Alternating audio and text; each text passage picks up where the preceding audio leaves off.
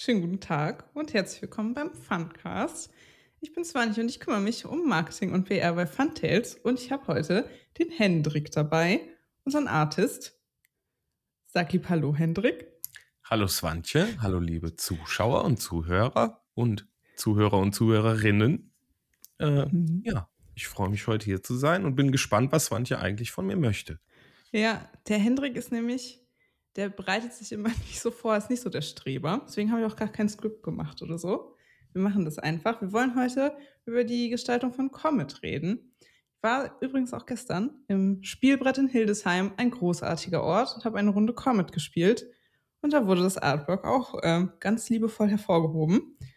Ähm, da wollen wir heute drüber reden, wie das entsteht, wie man das macht, warum man bestimmte Dinge nicht tut, wie man Tiere malt, die eigentlich schon längst tot sind und so weiter. Ich habe aber auch eine äh, kleine Tradition eingeführt, diktatorisch wie ich bin, damit man die Leute besser kennenlernt. Und ich stelle mal so eine kleine Frage als Intro, damit du ein bisschen was von dir erzählen kannst. Und deine Frage, Hendrik, ich habe lange drüber nachgedacht, ist, was ist deiner Meinung nach der beste Song, der je geschrieben wurde? Ja, oh. kurze Antworten. Ja, aber auch eine kurze Antwort zu finden erfordert, ist, ist trotzdem eine epochale Denkaufgabe. Hm. Also es gibt ja so unendlich viel gute Musik ähm, und ich habe auch ein riesiges Spektrum. Der beste Song, der je geschrieben wurde.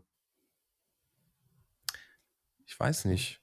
Ähm, vielleicht, vielleicht ist es von der Titeltheme von Jurassic Park. Oh ja. Dinosaurier, Dinosaurier. Also, der ist mir zumindest äh, immer im Kopf und ja, das ist schon einer der besten Songs aller Zeiten, würde ich sagen. Ja, das passt auch super zum Thema jetzt. Du hast großartig ausgesucht. Dann äh, würde ich, glaube ich, mal ähm, als Einführung nochmal ähm, darüber sprechen, wenn du anfängst, was zu illustrieren. Du hast bei Comet eine riesige Liste mit ganz vielen Tieren bekommen, das genau. weiß ich. Ja. Ähm, wie kommst du dann darauf, die so zu malen, wie sie gemalt sind? Ja, also meistens ist es so, dass eben, wie, wie, du schon sagtest, von der Redaktion kommt eine Liste und da steht drin, welche Tiere Sinn machen, bezogen auf das Spiel. Und ähm, diese Liste wurde dann von dir, fand ich, auch noch ergänzt und improved sozusagen. Ähm, ja, und dann gehe ich die Liste durch und wenn die Redaktion äh, ganz entgegenkommend war, dann sind sogar manchmal schon Beispielbilder der Tierchen da drin. Also mhm. Google erste Seite. ähm, so, und was ich dann in der Regel einmal mache, ich gucke mir tatsächlich einmal einen Wikipedia-Artikel zu dem entsprechenden Tierchen an und ich einfach so eine Vorstellung von dessen äh, Lebenswelt bekomme. Das muss ich nicht in der Illustration dann äußern, aber es ist einfach, ähm, ja, um so mein Mindset auf das Tierchen einzustellen. Und mhm. dann gucke ich auch gerne bei Google und entsprechenden Seiten, was gibt es denn schon für Darstellungen von dem Tier. Und unter Umständen gucke ich mir da auch Sachen ab oder sammel Sachen, wo ich sage, ah, das sieht cool aus, das könnte ich so in abgeänderter Form für unsere Karte übernehmen. Oder ich denke auch ganz oft, hm, die Illustrationen sind alle ganz nett, aber sie sind teilweise altbacken oder eben nicht für ein Brettspiel äh, gedacht. Und dann überlege ich eben auch, was kann ich anders machen?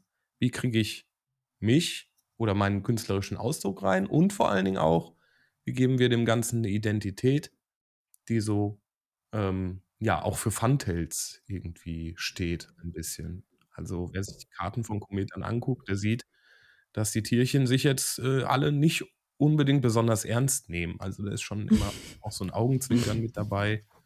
Und mhm. ja, bei Komet war es uns auch wichtig, dass das jetzt nicht unbedingt historische Darstellungen sein mussten der Tiere, ähm, was ja auch gar nicht möglich ist, weil sie tatsächlich nicht mehr auffindbar sind oder man nur Fossilien und Vergleichbares hat. Ähm, und wir, also in erster Linie ging es uns darum, dass es eben schön aussieht und ein gutes Brettspiel nachher gibt und die Figürchen irgendwie äh, sympathisch sind und sowas. Und ja, das war uns wichtiger, als dass das historisch oder anatomisch akkurat ist alles. Genau. Ich habe noch eine Frage von einem von einem Kind.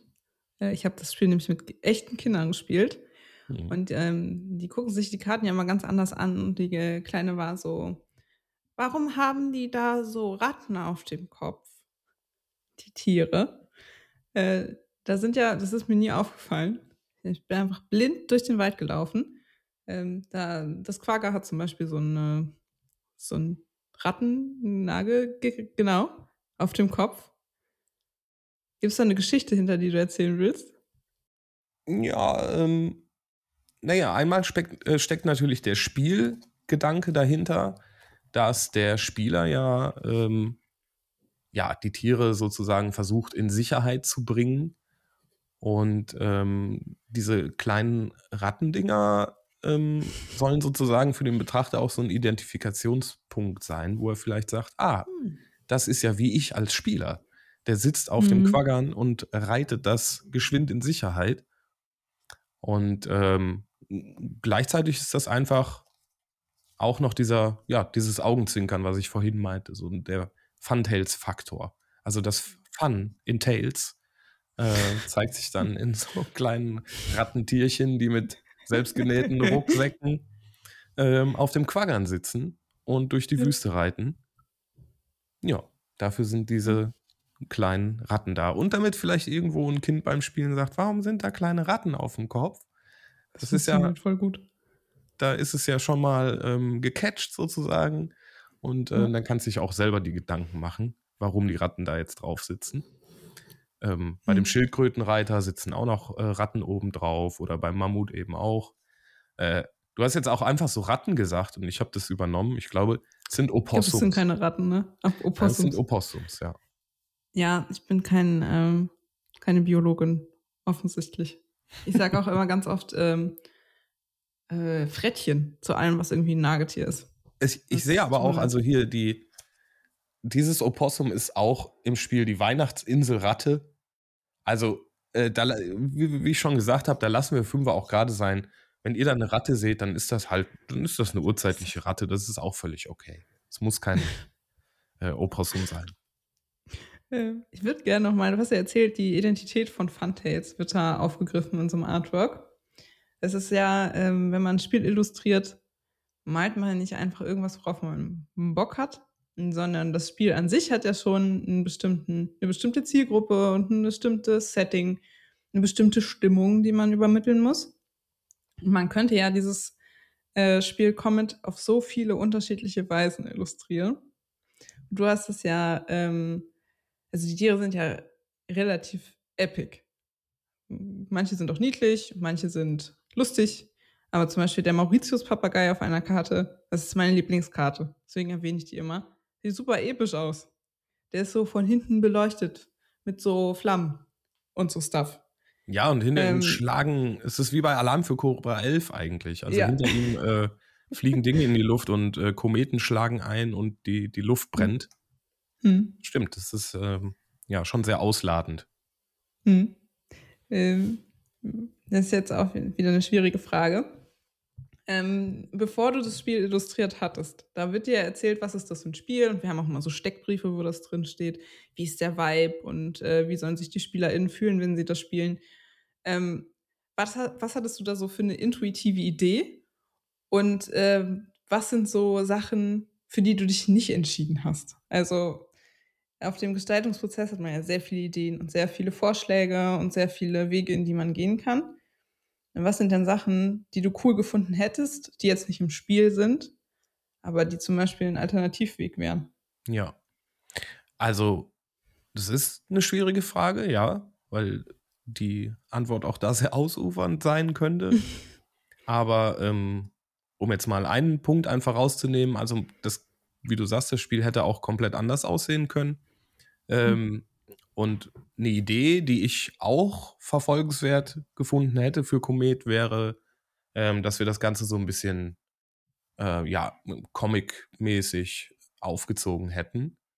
Ähm, dafür gab's auch mal ganz frühe Konzeptarbeit, die also das sah wesentlicher wesentlich cartooniger aus und auch grafischer, also Mhm. weniger aufwendig, auch im im Maßstab.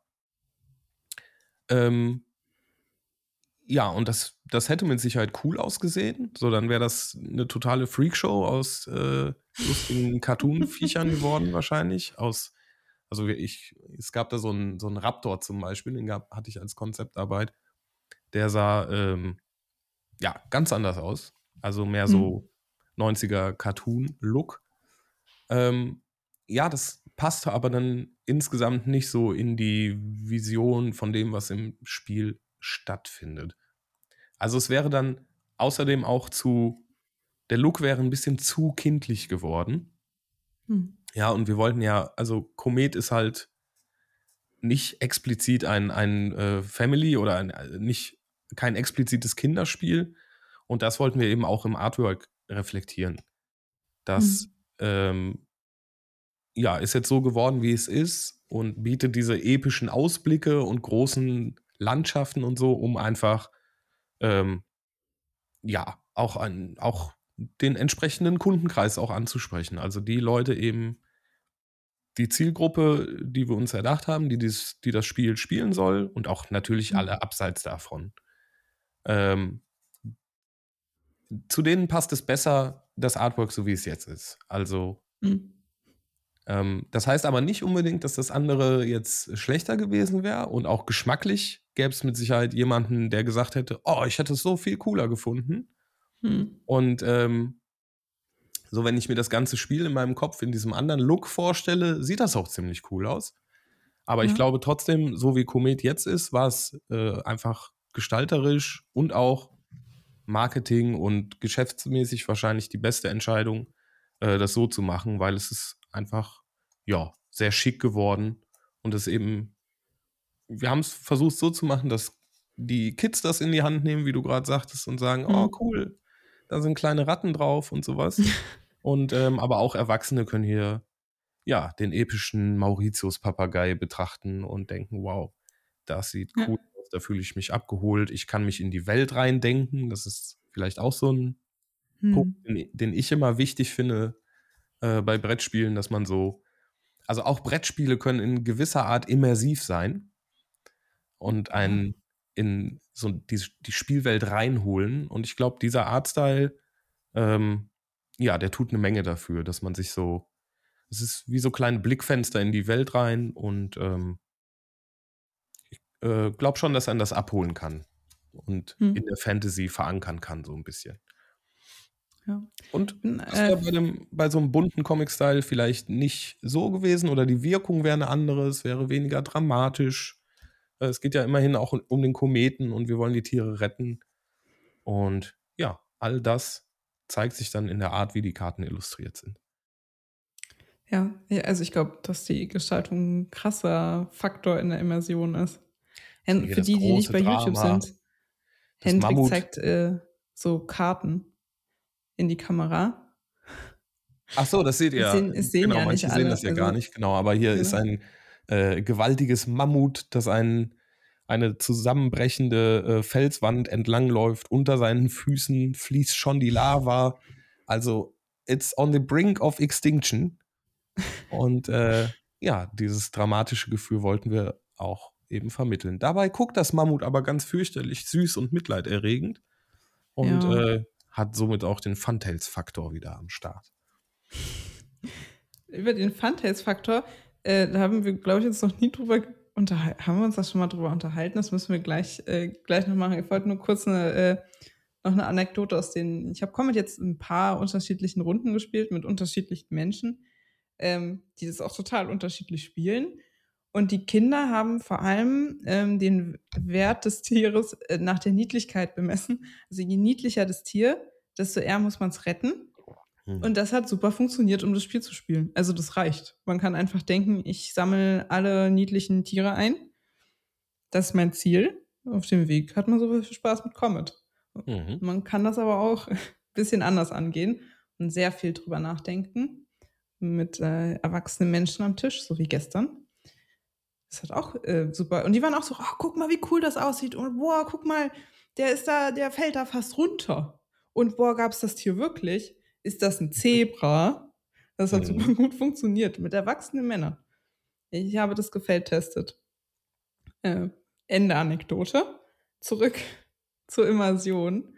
Ähm, ich glaube nämlich, dass wenn, äh, Comet wirklich diesen Comic-Look bekommen hätte, wäre es, ähm ja, wäre es, glaube ich, schon ein bisschen anderes Spiel gewesen. Auch wenn die Regeln exakt die gleichen sind, wäre es schon ein anderes Spielgefühl Gefühl. Und ich glaube, ich fände es interessant, wenn du das noch mal genauer erklärst. Also, wie was dieser Comic-Look mit dem Spiel an sich gemacht hätte. Wie man sich dabei gefühlt hätte, was man vielleicht auch erlebt hätte. Man erlebt ja immer eine kleine Geschichte, wenn man spielt.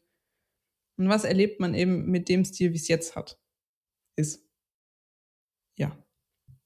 Ja, schon, schon wieder. Also heute sind nur schwierige Fragen. Ja.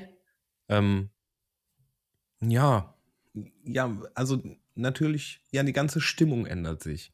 Also wir haben ja äh, auch gewisse Farben verwendet. Also wir haben jetzt nicht, sind jetzt nicht full-on knallbunt äh, gegangen, mhm. sondern äh, es sind auch Farben, die so eher auch so in der Natur zu finden wären, zumindest äh, in den Karten. Bei der Covergestaltung ist das immer noch ein extra Punkt. Da knallt es natürlich richtig, was die Farben. Mhm. Ähm, aber ja, also wie, wie, gesagt, es sollte ja jetzt äh, kein Spiel werden, was rein auf ein jugendliches oder sehr junges Publikum abzielt. Ähm, und weil dann wäre es zweifelsfrei, glaube ich, so eine sehr gute Option gewesen, diese Comic. Äh. Aber das bei dem Look, den ich so im Kopf hatte, es gibt natürlich alle Arten von Comics und Illustrationen und auch da kann es düster und episch und was weiß ich werden. Aber das, was ich so im Kopf hatte, war mehr so, ähm, ja, ging so Richtung Cozy Game Grafik. Mm. Ja, ja. Also, ähm, das wäre so eine richtig uplifting Stimmung mm. gewesen. Und ja, das, das ist, das deckt sich nicht mit der Vision, die auch so die Redaktion von dem Spiel hat und auch dem, was man im Spiel tut. Mhm. Also es hat ja schon, äh, wie gesagt, wir, wir spielen ja ein Brettspiel und wir wollen Spaß dabei haben und das ist auch bei Komet äh, in extremem Maße der Fall.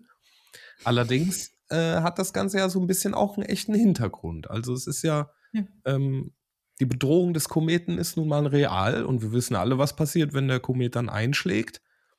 Und äh, diese Dramatik, die sich daraus ergibt, die ist auch äh, in einem Artstyle in gewisser Art manifestiert. Mhm. Und es ist jetzt nicht die reine, bunte, oh, wir haben hier ganz viel Spaß und sammeln Eier ein Welt, ähm, sondern nein, es gibt ein ernsthaftes Problem. Und ähm, ja, das kann man eben auch stimmungsmäßig und so dann mit so einem Artstyle darstellen. Und ich glaube, mhm. dass bei Komet funktioniert das sehr gut. Ich, wir können auch mal so ein bisschen ähm, genauer darüber reden, wie das wirklich funktioniert. Also hm, ist jetzt ein bisschen Kunsttheorie, aber die, glaube ich, trotzdem interessant ist. Ähm, weil ich glaube, das können sich viele Leute gar nicht vorstellen, wie so ein Entscheidungsprozess funktioniert, ein künstlerischer. Also man hat ja unendliche Möglichkeiten, allein in der Farbigkeit, und in der Formgebung von Figuren und in der Motivik und so.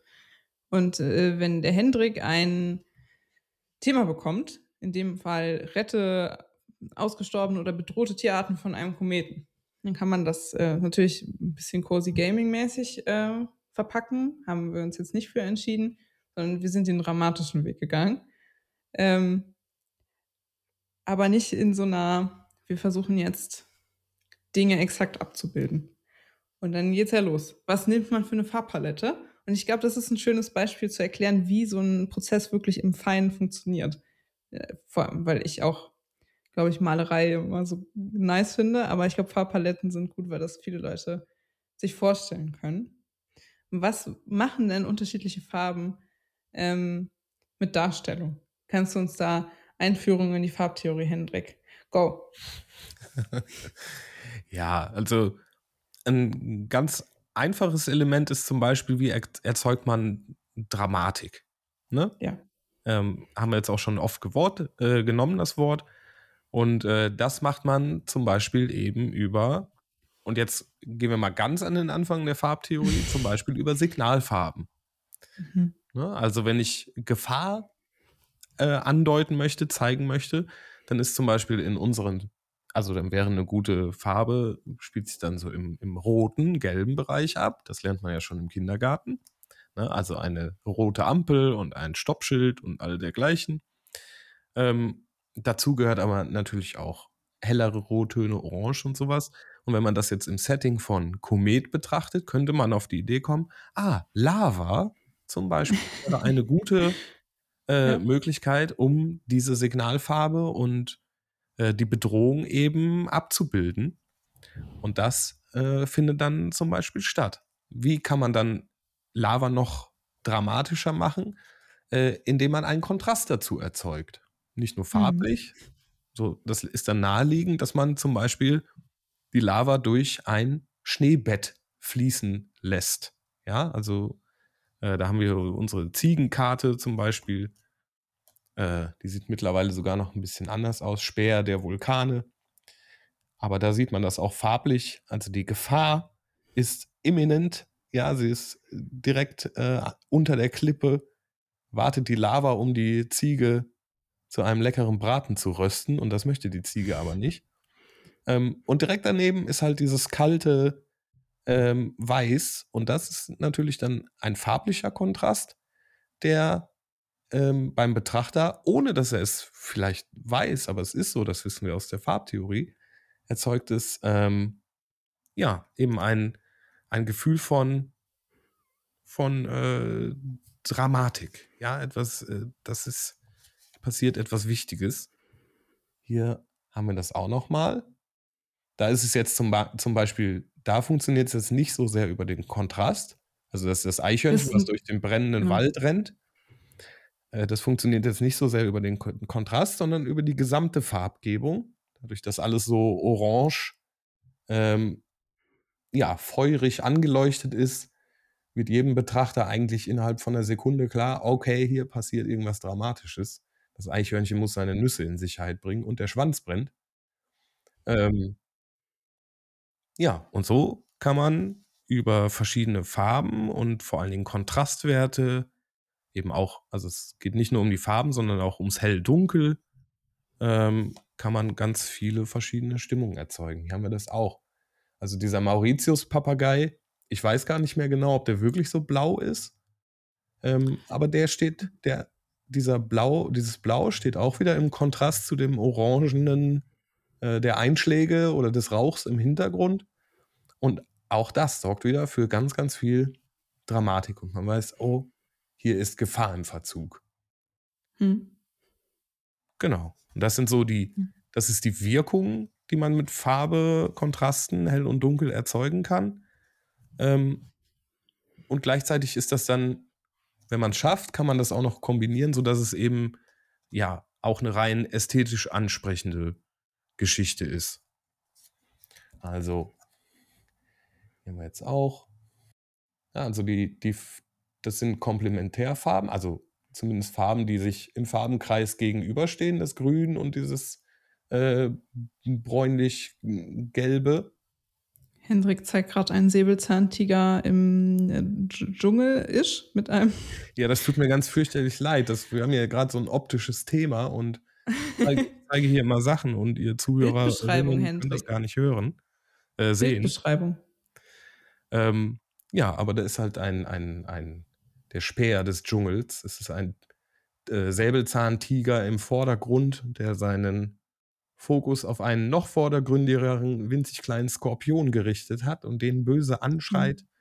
Und im Hintergrund ist eine verregnete, asiatisch anmutende Landschaft äh, in einem äh, vergrauten, regnerischen Grün. ähm, ja, genau. Also das ist, ähm, es muss nicht immer knallrot sein und Gefahrfarben, obwohl wir auch hier wieder, der kleine Skorpion, der, der ganz äh, wichtig für das Bild ist und im ganz im Vordergrund sitzt, der ist auch wieder rot und orange. Und dann Mhm. ist eben klar, ah, der ist gefährlich, der Skorpion. Wenn der jetzt einfach Ja. schwarz-braun wäre, würde man äh, den vielleicht gar nicht besonders gut sehen. Und äh, er würde auch nicht so gefährlich wirken. Mhm. Ich finde äh, das immer wieder faszinierend, wie so, also Kunsttheorien ähm, funktionieren und äh, viele Leute das intuitiv wahrnehmen.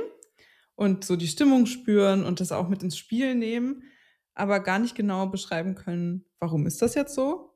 Also, die wenigsten Leute sagen: „Ja, also, das wirkt jetzt so dramatisch, weil da ist immer so 'n, äh, Warm-Kalt-Kontrast mit dem Rot.“ Und deswegen deswegen macht mich das ähm, ist es so 'n bisschen dramatisch, das machen die wenigsten Leute. Da steckt aber sehr viel, ähm, theoretisches Futter hinter. Ist, glaube ich, sehr interessant, das zu hören, wenn man das nie so bewusst wahrgenommen hat, wenn man, äh, 'n Spiel spielt. Das sind zum Beispiel auch Tiere und viele Tiere sind nicht unbedingt, äh, dafür prädestiniert, sich mit ihnen zu identifizieren. Ja. Das, äh da hat man auch bestimmte Mittel, die kannst du auch gern noch mal, äh, grob erklären, wie man das macht, dass man 'n Tier anguckt auf 'ner Karte und sich damit identifizieren kann und das vielleicht sogar retten möchte. Ja. Also, der der wichtigste Trick dafür ist, glaube ich, so 'ne Art der Vermenschlichung. Ne, also, wenn, ähm, hier grade das unser gezeigtes Eichhörnchen, äh, das oder ein Urhörnchen ist es natürlich, äh, das durch den Wald rennt und seine Nüsse, äh, retten will ähm, die Mimik, also die der Ausdruck, den es hat und die Art, wie es rennt und so, das ist schon sehr ans Menschliche angelehnt und, äh, das sorgt eben dafür, dass der Betrachter sich auch bei 'nem Tier wenn er dieses so Menschlichkeiten in dieser Darstellung erkennt, dann, äh, kann er sich auch damit identifizieren in der Regel. Ähm, bei dem Quaggan, was wir vorhin schon angesprochen haben, das, äh, Urzeitzebra, auf dessen Rücken die Opossums oder Ratten reiten, ähm, da ist es ja, bei so 'nem Pferdegesicht ist es schon schwieriger, sich damit zu identifizieren als Mensch. Dem einen fällt's leichter, dem anderen weniger leicht. Das stimmt, ja. Ähm, aber dafür sind dann die kleinen Ratten eben mit dabei, Mhm. ähm, die auch wieder ganz menschlich sind in ihrer Art zu agieren und so. Also, der Kleine hält einen einen kleinen Speer in der Hand und und schreit und freut sich, dass es nach vorne geht. Und, ähm, dann kann man eben über die kann sich der Betrachter identifizieren und der wird sich dann vielleicht nicht so sehr mit dem Reittier Mhm. identifizieren. Ähm, also, einmal das, Vermenschlichung ist ein Punkt. Ähm, und was eigentlich so ja, grundsätzlich so 'n Ding ist, sind immer die Augen einfach. Mhm. Also, ähm es macht unglaublich viel aus, wenn man also, ich glaube, keins unserer Tiere, äh, die wir hier illustriert haben ja, doch, also, wenige, äh, haben solche Augen, wie sie in Natura auch tatsächlich aussehen würden oder man vermuten würde, dass sie aussehen, äh, sondern es sind die haben Pupillen und, ähm, Augen, die eher an menschliche Augen erinnern teilweise. Einfach auch, um diesen diese Identifikation des Betrachters mit dem Abgebildeten zu ermöglichen. Mhm. Also, wenn ich jetzt, ähm, einfach weiße, pupillenlose Augen zeichne, hat das äh, ja, sieht das komplett anders aus, als wenn man Pupillen reinsetzt und eine ein kleines Lichtleuchten und alles, was dazugehört. Mhm. Genau. Ja. Ja. So kann Ähm man so kann man das machen, dass man auch bei Ja. kleinen Tierchen sich identifizieren kann. Zumindest in 'nem gewissen Maß, wie gesagt. Beim Pferd wird's schwierig oder auch, äh was haben wir hier noch? Und Dinos sind auch manchmal schwierig, Ja, die ganzen Ziegen so. und so. Aber selbst unser Kuckuck selbst selbst der Vogel Kuckuck hat so 'n, ähm Selbst der hat eine Seele. ja, der hat so 'n Blick, dass man denkt: „Ach, guck mal, den kenne ich doch. Der sieht aus wie mein Postbote“, oder so. Stimmt, ja. Ja. Wir müssen auch unbedingt noch mal, äh, das da kamen wir jetzt nicht zu, äh, darüber reden, wie so die Identität von Funtails in die Spiele kommt. Ich glaube, das ist auch 'n super interessantes Thema, was aber sehr groß ist. Also, wie man, hm, so 'n roten Faden durch verschiedene Spiele zieht, Ja. dass man 'n Spiel spielt und sich so denkt: „Ah, das Vieh das Gefühl kenne ich doch 'n bisschen aus 'nem anderen Spiel.“ Das müssen wir auch mal machen. Ich habe mir das schon eingekreist hier auf meinem Notizzettel, aber heute ist unsere Zeit zu Ende, Hendrik. Wir müssen jetzt tschüss sagen. Ja, das ging mal wieder, äh, wie im Flug und von fast fast von ganz alleine. So komplizierte Fragen hast du gestellt. Kein Problem. Gerne. Äh, dann mache ich wieder meine Rundschau am Ende. Gucke gerne mal auf Social Media dabei. Da könnt ihr übrigens auch die Karten angucken. Ich habe die mal gepostet, falls ihr euch so denkt: „Wovon redet der Mann?“ Diese sind auf Social Media, die findet ihr aber auch auf unserer Website funtails.de. Da gibt es eine Produktseite mittlerweile, da könnt ihr euch alles angucken. Ihr könnt auch immer gerne im Shop vorbeigucken. funtails.de slash shop. Da könnt ihr dann im Herbst hoffentlich das Spiel auch kaufen, wenn es dann äh, zur Spiel oder nach der Spiel in Essen verfügbar sein wird. Und so habe ich was vergessen? Nee, ne? Das war's so. Ja. Funtails.de, Komet Ja. kommt zur Messe Essen. Ja. Guckt euch das alle an. Holt es euch, auch wenn ihr es nicht spielen wollt. Es sieht halt echt hübsch aus. Das stimmt. Aber ihr werdet es spielen wollen. Ich äh, werde ja selber, ich muss natürlich auch unsere Spiele spielen und ich spiele sie sogar freiwillig. Und Komet ist ein sehr, sehr schönes Spiel. ja. Ihr könnt auch zu Spiel einfach auch von, zu unserem Stand kommen und dann können wir das zusammenspielen. Ja, Und das macht. und dann, wenn ihr Lust Spaß. habt, äh, kann ich euch auch noch mit meiner Unterschrift das schöne Cover versauen. Oh ja. Äh, das mache ich für euch. Wenn ihr eine Box mitnimmt, kriegt ihr auch gerne eine Unterschrift von mir. Und auch bestimmt von unseren Autoren, dem einen oder anderen. Mhm. Und unterschreiben immer alle gern. Ja, So, ich, ich muss Also, jetzt äh, Tschüss kommt sagen. vorbei. Ja. Äh, bis, zum, bis zum nächsten Funcast. Ja. Bye, bye. Danke fürs Zuhören und äh, ja, bis zum, bis zum nächsten Artcast, sag ich mal. Das stimmt, ja. Macht's gut.